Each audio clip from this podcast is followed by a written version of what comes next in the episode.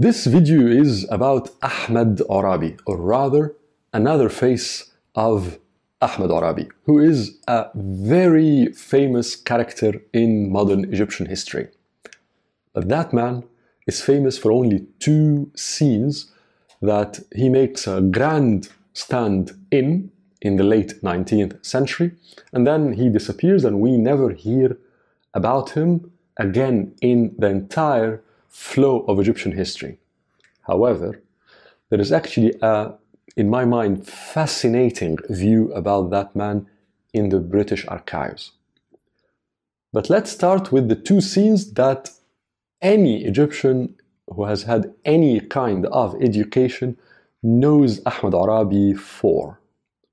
The first is in 1882, so late very late 19th century, we find that man, who at the time is quite a prominent, relatively senior military officer in the Egyptian army, standing up in front of the Khedive of Egypt. Khedive is a Persian title that was used to describe the rulers of Egypt at the time under the Ottoman Sultan, the Ottoman Emperor. Anyway, Ahmed Urabi stands as a military leader, more or less with quite a big uh, group of Egyptian officers facing the Khedive of Egypt at the time and makes a sentence that becomes very famous in modern Egyptian history. And that is, والله لقد خلقنا الله أحرارا ولن نورث بعد اليوم.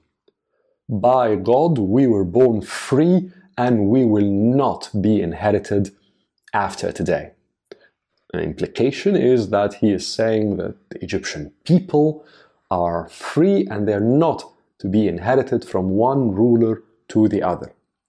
Keep in mind that at the time the rulers of Egypt are descendants of Muhammad Ali, the founder of modern Egypt, and the family at the time sees itself as not Egyptian, as Albanian, as Ottoman, but basically as not Egyptian, and the Egyptians see them as not Egyptian. So Ahmed Urabi makes that uh, scene. Why? Because of a long history outside the scope, perhaps, of what uh, this segment is about. But then, basically, after little bit of time, we see the other scene in or for which Ahmed Urabi is very famous, and that is Ahmed Urabi is fighting the British army that landed in Egypt, had landed in Egypt, as well as had come from the east to stabilize Egypt, which basically meant to take control of the country.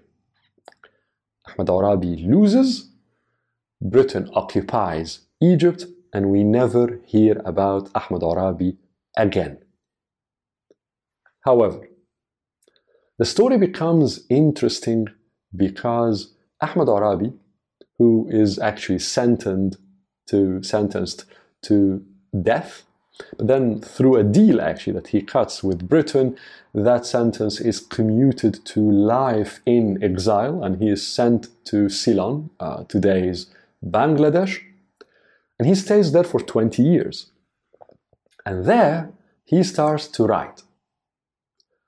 And some of the writings he did there were correspondences with people in the British Foreign Office, and especially at the time the colonies, the people who were responsible to or for managing, administering the British Empire.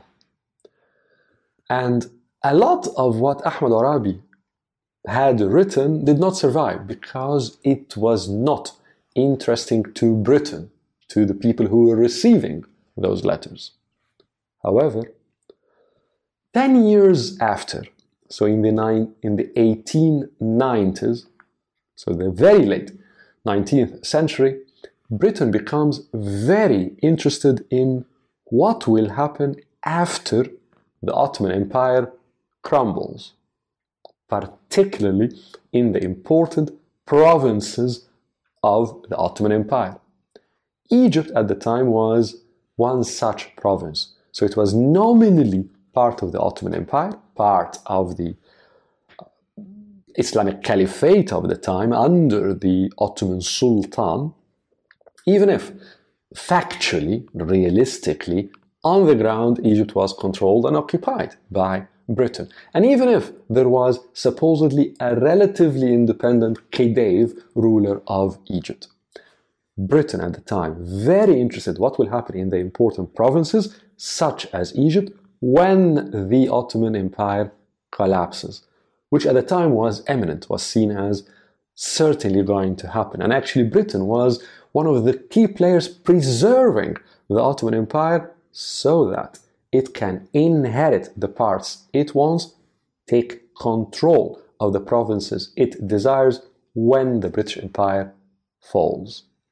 So why Ahmed Urabi is relevant here? Because when Ahmed Urabi started to write and started to correspond, a lot of the topics he was writing about were topics of interest to Britain from that angle, such as he was writing about the nature of government in Egypt, what it could be about when, Brit- when the Ottoman Empire ceases to exist. He was talking about the shape of the society.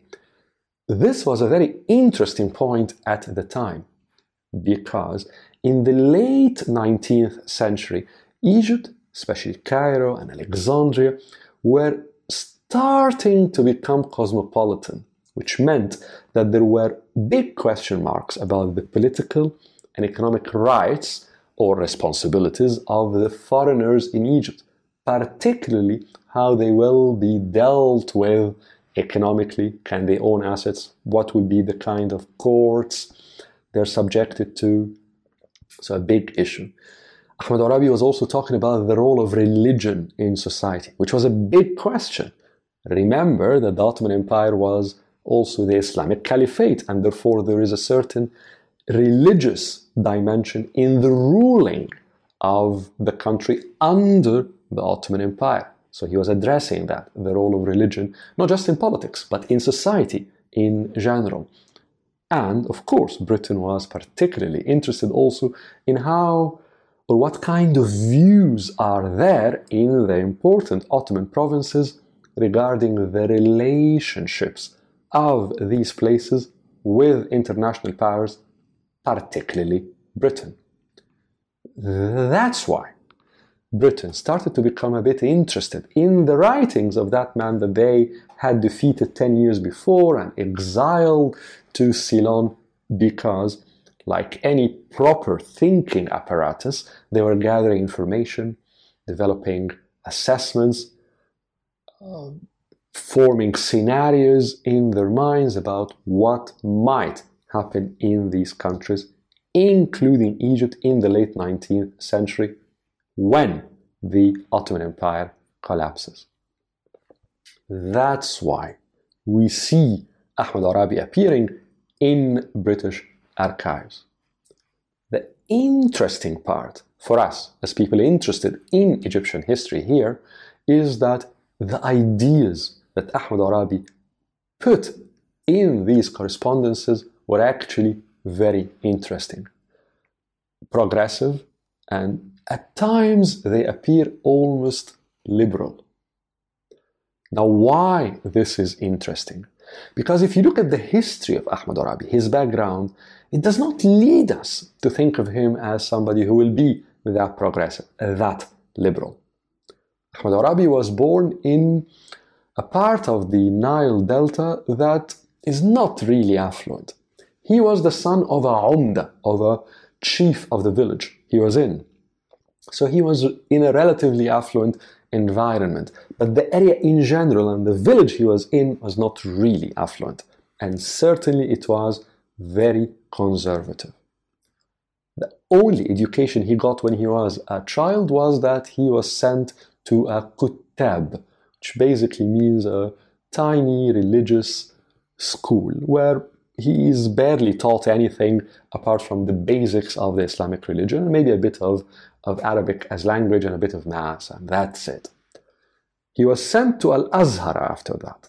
Al Azhar is the seat of learning in Sunni Islam, one of the oldest, if not the oldest, university in the world. And at that time, the second half of the 19th century, it was indeed a, a major university, very prestigious, and, and really a seat of learning. However, it was still remains a religious university, and therefore, by default, the learning, the teaching there was very conservative in its mindset. After that, Ahmed Urabi joins the Egyptian army. And any military background typically, typically results in a conservative mindset. Ahmed Urabi not only graduates as a, an officer, but he actually is sent to fight. That was in the campaign, the military campaign that Khedive Ismail, in my view, one of the, of the grandest and really magnificent, despite his huge, colossal mistakes, but one of magnificent, really, rulers of Egypt in the last 200 years. Anyway, Ismail sent a campaign to Ethiopia. Ahmed Urabi was part of that campaign. That campaign actually lost. So this man, Ahmed Urabi, not only fought, but he fought and lost. And that certainly most people would instill an even more conservative mindset. And despite all of that, and of course, later on, Ahmed Urabi fights the British, he fails, is defeated, sentenced to death, commuted to life in exile, sent far away from his country, and despite all of that, he retains really progressive ideas about his own country, his own society, about how it can really be opened up to, to different cultures. He was not opposed to the presence of foreigners on the country, despite what uh, later on was said about him in terms of hostility to foreign uh, uh, presence in Egypt. Interestingly, having progressive ideas about the role of religion in society, and also relatively open to quite healthy, beneficial relationships, international relationships with the powers to be at the time, Britain. Now, somebody might say, of course, he'll say that. He is in exile, communicating with his jailers, if you'd like, the British. So, of course, he'll tell them what they want to hear. I do not think so, because when you really read what he wrote, including also some conversations, a lot of conversations he had with foreigners, with Europeans, with people who had financial interests in Egypt before even he fought the British. In all of that, his ideas did not change. He was relatively, quite a lot actually, consistent. My point out of all of that is not just that the ideas of Ahmed Urabi were progressive, almost liberal.